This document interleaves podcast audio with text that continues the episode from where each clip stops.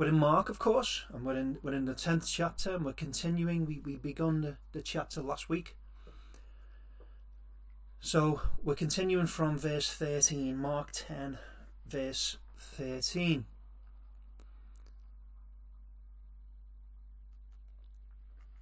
It says this, and they brought young children to him, that he should touch them, and his disciples rebuked those that brought them.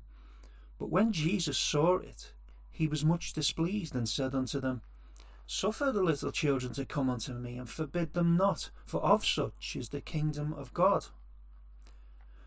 Verily I say unto you, Whosoever shall not receive the kingdom of God as a little child, he shall not enter therein. And he took them up in his arms, put his hands upon them, and blessed them. And when he was gone forth into the way, there came one running and kneeled to him and asked him, Good master, what shall I do that I may inherit eternal life? And Jesus said unto him, Why callest thou me good?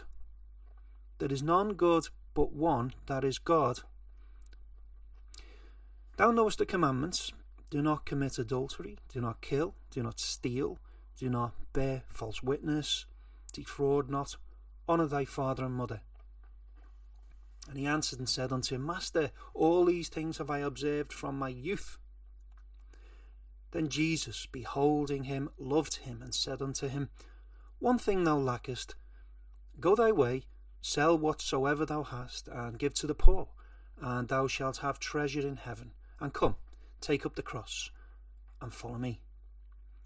And he was sad at that saying, and went away grieved, for he had great possessions. And Jesus looked round about and saith unto his disciples, How hardly shall they that have riches enter into the kingdom of God? And the disciples were astonished at his words. But Jesus answereth again and saith unto them, Children, how hard it is for them that trust in riches to enter into the kingdom of God. It is easier for a camel to go through the eye of a needle than for a rich man to enter the kingdom of God. And they were astonished out of measure, saying among themselves, Who then can be saved? And Jesus looking upon them saith, With men it is impossible, but not with God, for with God all things are possible. Amen.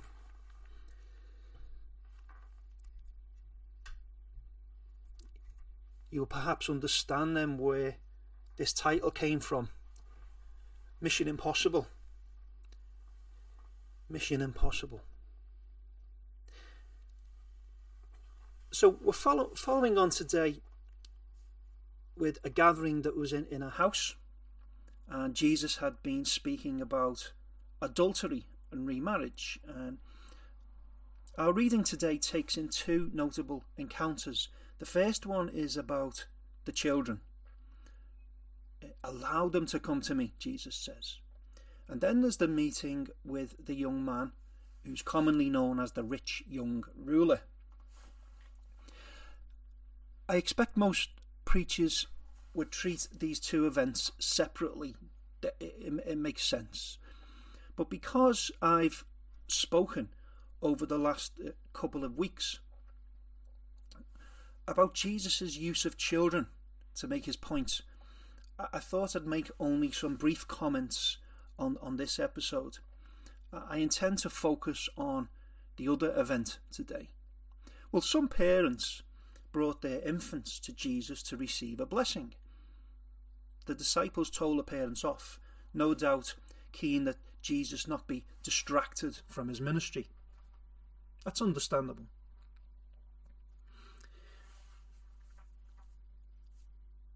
Now, re- remember what I said last time that children were among the lowest in Jewish society. And Jesus had used the children recently to, to overturn those social norms. But the disciples were still learning. And I think the attitude Jesus was attempting to re educate them about was more was more than their low view of children.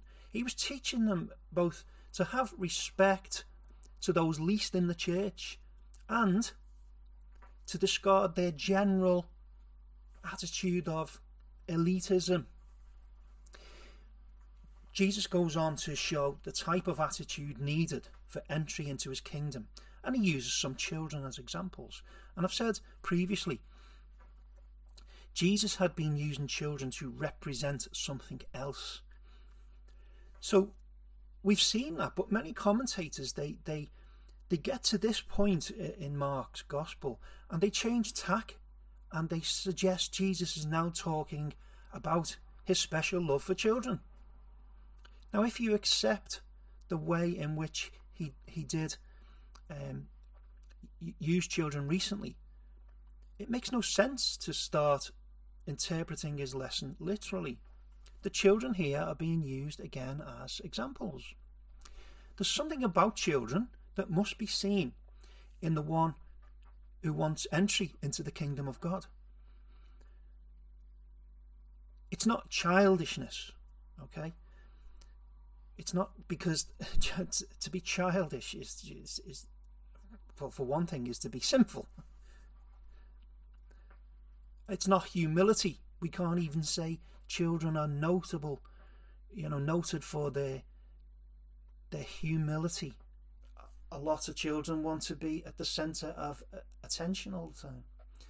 So, what is it? Well, infants are totally dependent on adults for their welfare.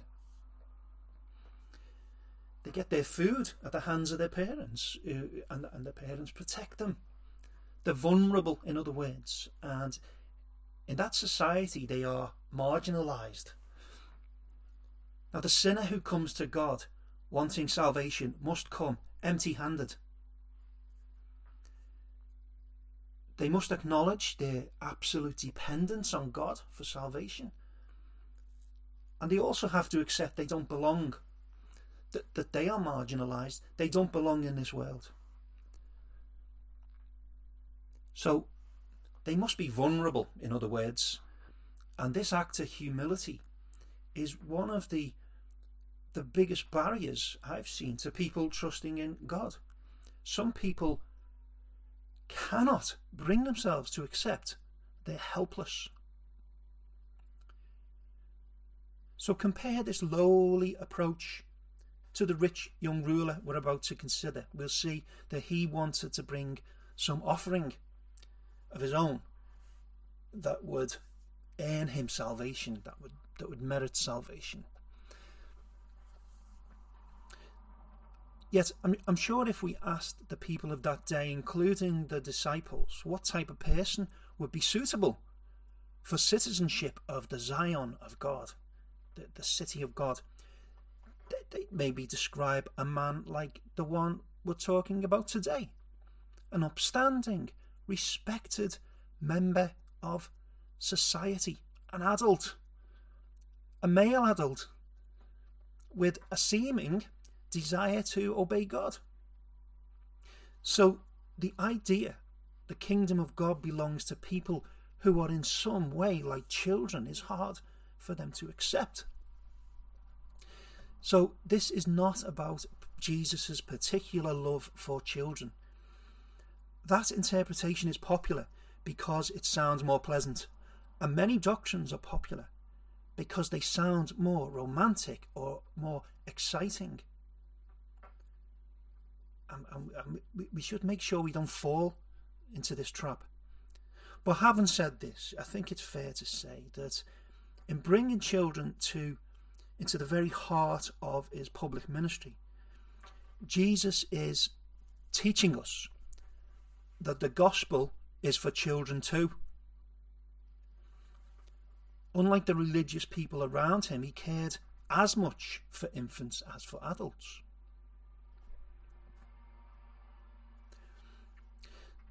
So, we're looking at this account of the rich young ruler as he's uh, come to be known he wasn't a ruler as a, a ruler in the synagogue or anything. He was a civil magistrate by the sounds of it. An arc text tells us he was both rich and he was a young man. And I'd like to make it my aim today to remind you that salvation is of God and to try to take this word and feed your souls through the glorious gospel of God. And to do this, I intend to present you with these three three statements, three reasons why salvation is impossible with men. God saves sinners. They cannot save themselves.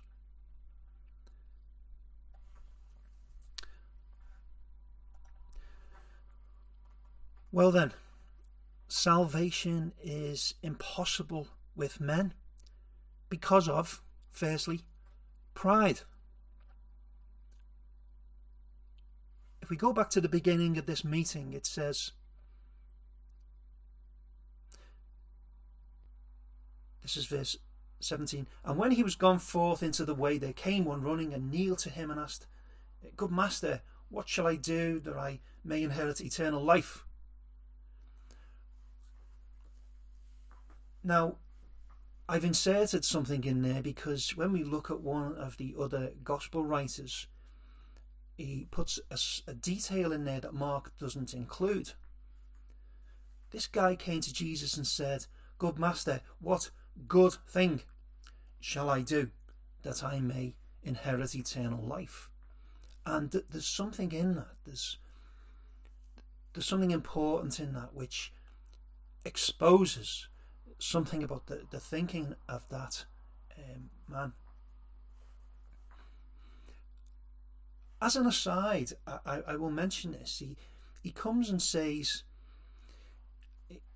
he comes and says um, he, he uses the term good master, does he not? And Jesus just at first he, he slightly digresses and says, By the way, uh, why are you calling me good?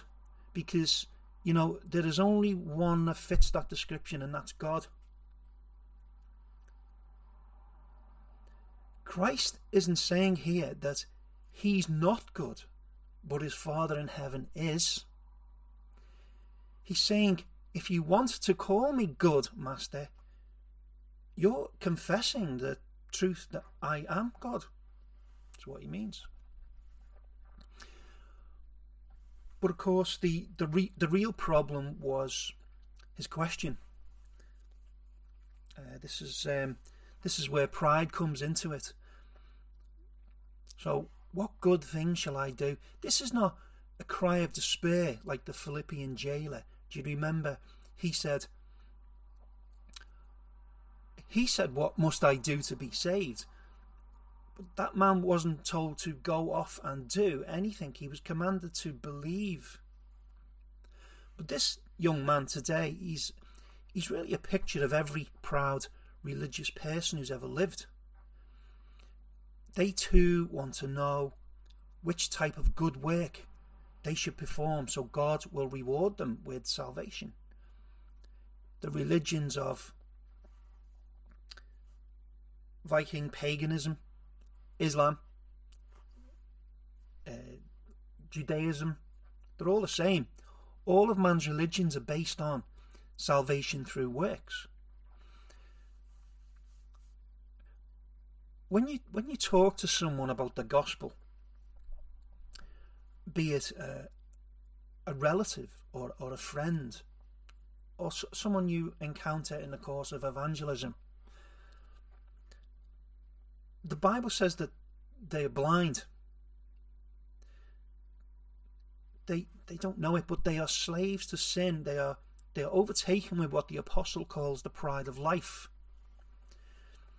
Now they'll tell you they're not a bad person, that they've made mistakes like everyone else, but on the whole they're good people. This is the general opinion people have of themselves. And most people they they want salvation whatever it is if there's if there is a great place we can go to when we die and be there forever they they want it and they reason within themselves then what can i do to get this salvation by the, the just the pure grace of God uh, uh, just as a gift is a mystery to them. Because to understand that, they have to believe, they have to accept that everything they've ever done that they think is good is in reality like filthy rags, the Bible says. And that's hard. That's true. That's what the Bible says. Perhaps this man also represents th- those multitudes of people who've um, they've stepped forward at Christian rallies, campaigns, these big revival meetings, who've come wanting eternal life, but with the same question in their mind: What good thing shall I do? Now, look, I know there are people who've been converted through the preaching of these free willers, these showmen. But the fruit of ministries like that is exposed when you see the number of their converts who truly go on to follow Jesus Christ. Out of maybe hundreds of thousands of people who have come forward or raised their hand to be saved, hardly any are found afterwards to be following the Saviour. And in the history of evangelism, that's not that's not good. There's something wrong there. But all those people are proof that people want to do something.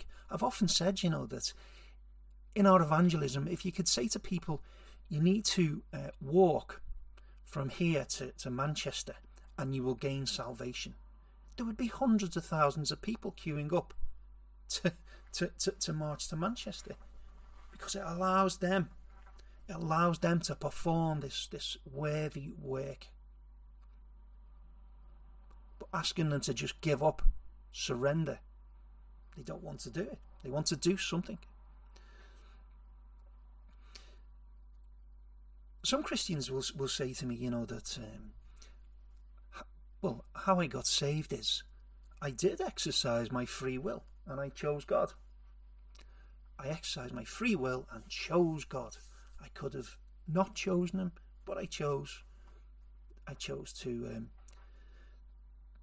to be converted. And I'd say that's wrong. I'd say that's unbiblical. That's not the picture at all. Uh, the picture is more like this: God, God comes down to someone who's not seeking Him, and He does a work in their hearts, and they start to, to look for God. Where is He? Which religion is he hiding in? And God reveals himself to that person. And the act of conversion is like this it's, it's as if God opens the hand of someone and then places the gift of salvation in it and closes the hand back up. And so you see that, friend, if you're saved, you, were an empty vessel into which God just poured his grace. You just you just received it. Well, let's move on. Let's move on to Christ's answer. So, in his good wisdom, Jesus uh, he did something very interesting. If this man around around today and he came to Jesus with these searching questions, I'm sure the preachers, some of them would say, "Oh, let's get down on our knees and repeat up this prayer after me." But Jesus, knowing this man is proud of himself, chooses instead to use the law of God against him. He used it in the way it's meant to be used to show a man that he's a sinner. The law, when properly understood, points sinners to Christ because when you see the righteousness, the perfection that the law demands, it drives you to the only one who can save. The Lord's command to, to, the, to the man was keep the commandments. You want to do something? Go and keep the commandments. Now, do you think there was any chance this man could do this? No. He was, like you and I, a child of Adam, and he, like you and I, inherited the family disease of sin. This sinful man could no more keep the commandments of God than my dog. But the young ruler asked, uh, "Okay, then, which commandments? Uh, which which which commandments should I keep?" Maybe he thought Jesus would tell him the important ones. The the ones that please God, so he could concentrate on them and not bother with the others, maybe. Maybe he thought that this prophet had come with some new rule to keep. I don't know. But Jesus indulges him and he, he gives him he gives him a few commandments of God's from what we sometimes call the moral law. They're the ones written on the stone tablets, commonly called the Ten Commandments. And the ones Jesus gives are from the, the second the second uh, table, the second tablet of the law, which are all about men's uh, men's responsibilities to each other. Now, these were regarded by the Jews as being a bit easier to keep, although Christ later showed that they hadn't even kept one between them since they were given. So, we have this situation where salvation's impossible here because of pride. But it, it also becomes possible because of something else, because of self righteousness. the, the man in his pride tells the Messiah that he's kept these commandments. He's kept these commandments since he was a boy. Well, that's impressive. I think he must have been in work on the day when the Sermon on the Mount took place. That would have shut him up, wouldn't it? Imagine his face if he'd heard Jesus say, So you've never killed anyone, eh? Good. You ever been angry at anyone? Ever? then you're a common murderer, a lawbreaker, and deserving of divine retribution. That would have done the trick. Now, by the world's standards, this this this was an unusual man. To be fair, he was rich, yet he knew there was more to life than what he could see and touch. He was young, yet he had an interest in spiritual matters that's uncommon in younger people. He was a man of standing in the community, yet he risked his reputation by dropping to his knees and asking about spiritual things in front of this crowd. And he had some belief that Jesus Christ was able to point him in the right direction to get eternal life.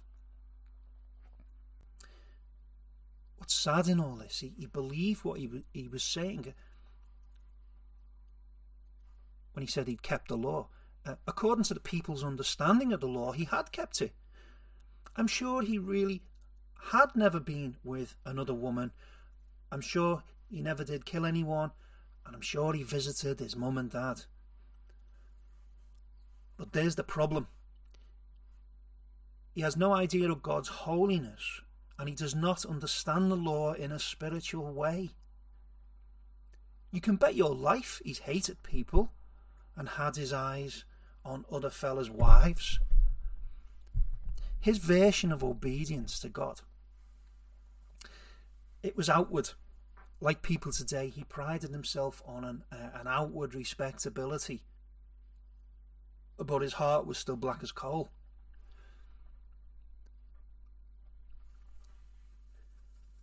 I was speaking to a, I was speaking to a lady. It's um, it's quite a while back now.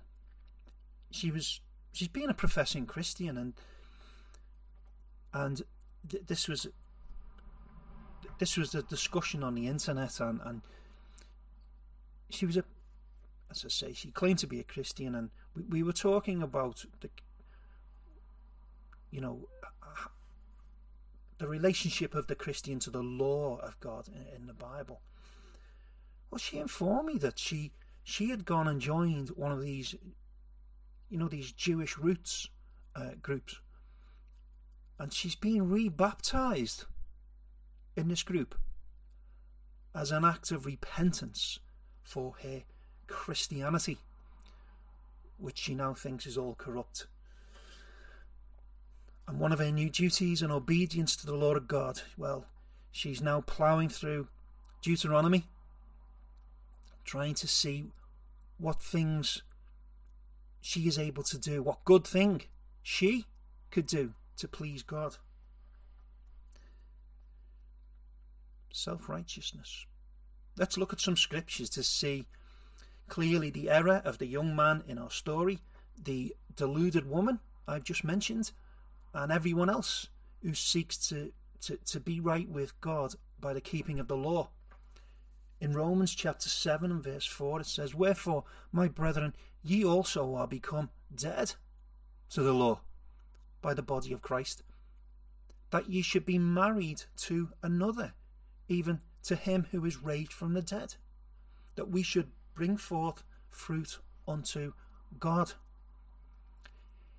He who is raised from the dead is, of course, Christ Jesus, our beloved Saviour. So did you did you get onto this? We are dead to the law.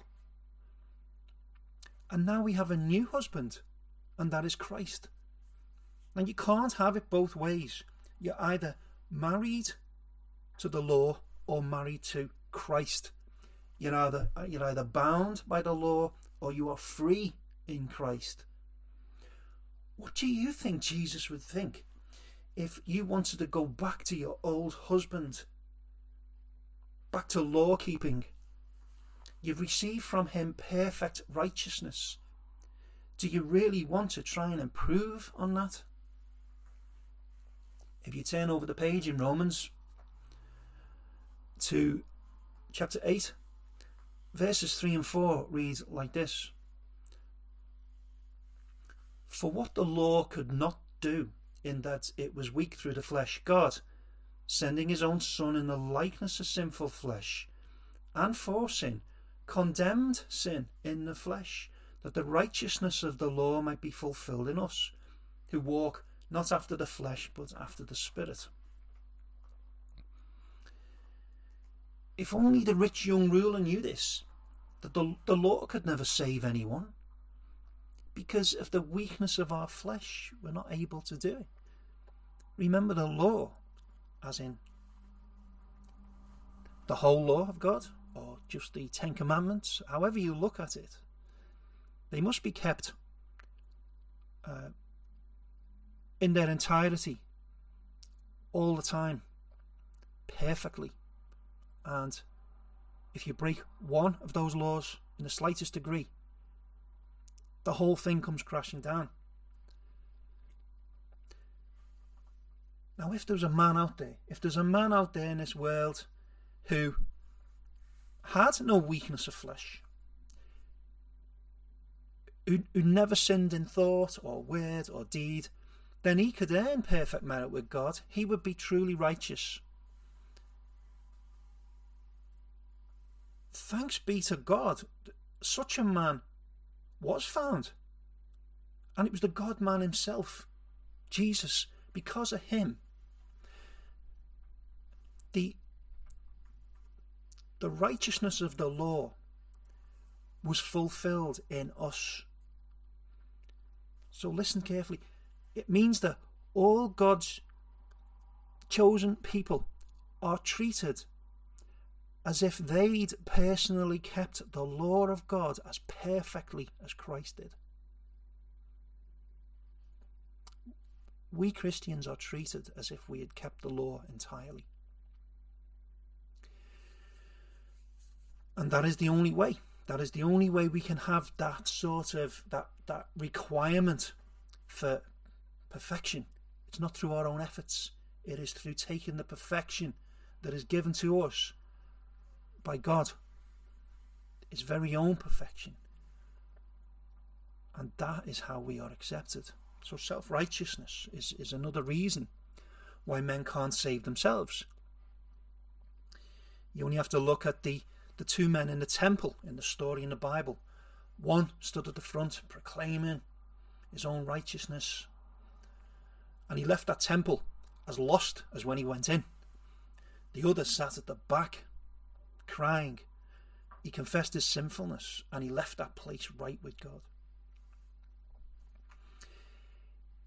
Here's my third and final statement. The final reason why salvation is impossible with men. It's because of their love for the world. their love for the for this world. So here's the crunch time. Jesus, uh, now knowing all along, this man was in love with his riches. He continues to humour this man's error. He tells him to do just one more thing, then he'll be perfect. He tells him to sell everything and give the money to the poor.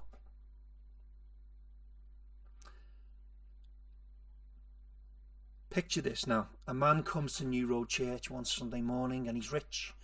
He's a, a multi-millionaire and he spent his entire life building this this edifice of wealth. And he says, he says, I've been a I've been a decent chap, you know, during my life. I've give, I've given money to charity, by the way. Did I mention that? He and uh, he, he, he tells you he tells you he's a decent chap and he asks, Well, what else do I need to do now to get eternal life? Well, can you imagine how he would react if he if we spoke to him like Jesus just did? Now, okay, it's different. None of us is God. None of us can read people's minds or know about them without ever meeting them. So I'm not I'm not suggesting we try the approach Jesus used. It wouldn't be right for us to say something like that to someone just because they had lots of money. But can you imagine if you did say, okay, friends, what I'd like you to do is I'd like you to go and sell your house and uh, sell your holiday homes abroad and sell your three cars, your jewellery, your expensive clothes. They can go. There's a charity shop down the road. You can get some clothes there. Uh, and empty your bank accounts. Uh, maybe just leave a few pounds in. Then take all that money, all the millions, and then give it to needy people uh, in our in the area, and then follow Jesus, and you'll have treasure in heaven. What do you think would happen? I don't think you'd see him again. He'd go away sorrowful because, although he'd never have admitted it to you, he loves his wealth. And here's a question for us now What would we do if God laid it on your heart? Would you give up your house? Your car?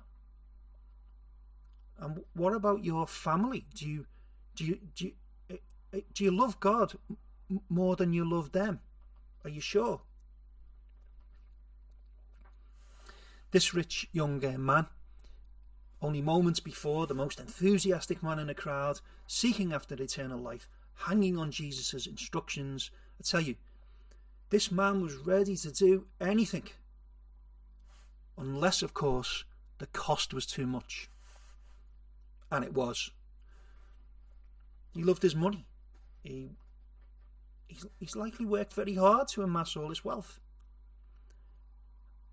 The, the natural man concerns himself with many things in this life, but some are of a great concern to him. And when people have great concerns in this life, they naturally start to love those things more than God. Have a look at this counsel from the Lord here. In Colossians chapter 3 and verse 2, it says, Set your affection on things above, not on things on the earth. And in 1 John chapter 2 and verse 15, we have this clear warning. Listen, love not the world, neither the things that are in the world. If any man loves the world, the love of the Father is not in him. Wow. Well, Jesus Jesus makes this clear by using a picture. He says it would be easier for a camel to get through the eye of a needle than for a rich man to enter God's kingdom. Well, after Jesus said all this, of course, the disciples were amazed. They just gasped. They, they were, who then can be saved? It'll help us to understand where the disciples were coming from, to appreciate why they were so shocked. You'll, you, you've heard me say before that the Jewish understanding of the kingdom of God and its Messiah was a material one. They expected the Messiah to come and lead the Jews in a huge uprising which would overthrow the Roman tyrants and establish a literal kingdom where the Jews ruled. It was never Jesus' intention to set up some um, Jewish run state, both then and in the modern age. Jesus' intention was to destroy it, and the temple never rebuilt again. But the disciples, they they were misguided like most, but they were beginning to understand that this wasn't the purpose of God at all. There's something different going on here. But still, some of their some of their old ideas would have, I'm sure, been with them still.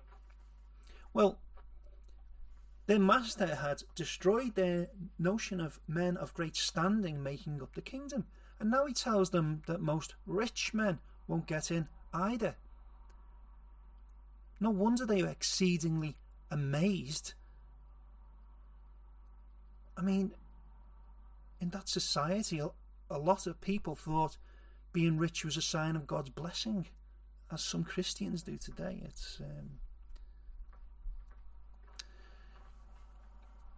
they were amazed, and they probably thought, "Jesus, come on, you've you've ruled out the most successful men, the respectable ones, even our religious leaders. Who's left?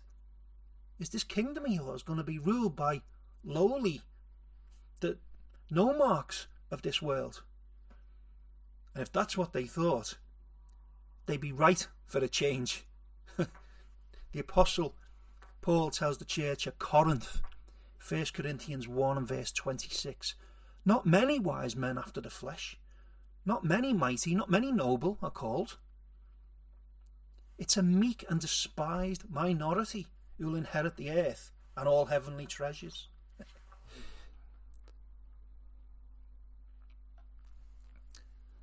now, I've told you here up to now that with men salvation is impossible. And we've examined this from uh, three different angles. Now I can't leave it there, can I? Many you, many of you will know, like me, by experience, that salvation cannot be impossible because you've testified that you're God's children. That is, you've abandoned any hope of saving yourself. You've fled to that, if you like, that city of refuge, which is Christ Jesus the Lord. We've proven through this meeting with the rich young ruler Man cannot save himself. In reply to the question posed by the disciples, who then can be saved? Jesus confirms this truth. With men, he says, salvation is impossible. But praise God, that's not the end of the sentence. Praise God for these words. It says, but with God. But with God, he says, all things are possible. Because of his almighty nature, he was able to predestine people to eternal life according to nothing more than his own good will. He was able to call them to himself by the irresistible power of the Holy Spirit. He was able to justify them, imparting to them the, the exact same righteousness as Jesus has. And he was able to glorify them, making them making us kings and priests with himself and promising them true peace and joy forever. Man cannot do any of these things, but God God can. And God has. Christ took the sins of his people on him and he owned them he owned them as his own, and the Father punished him instead of those people. As if he was the one who did all these vile things that we've done. And God poured out his anger on his own son, can you believe it? But it means that there's not a scrap of anger left in our Father. It means he can never be angry at the believer because all his anger is spent.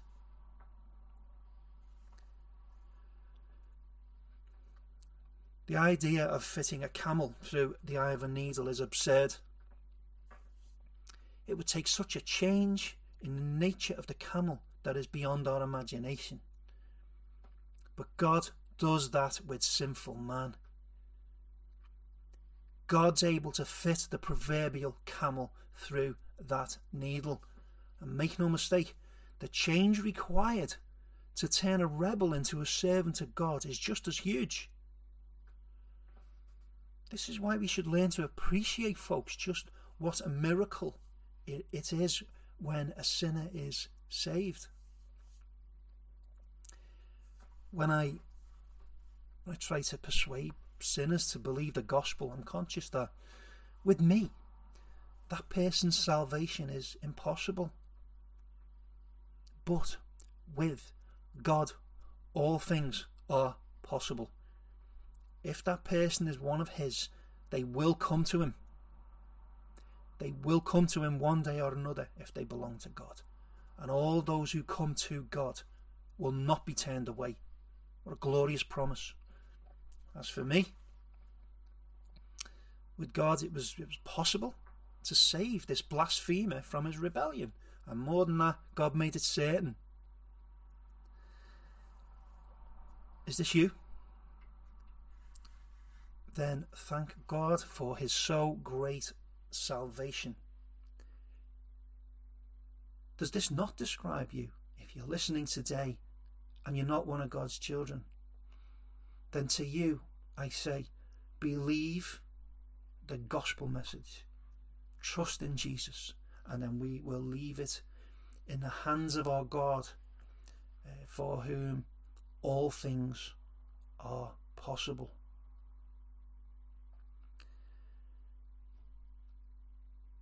And now, may the grace of our Lord Jesus Christ be with you all, both now and in the days ahead. Amen.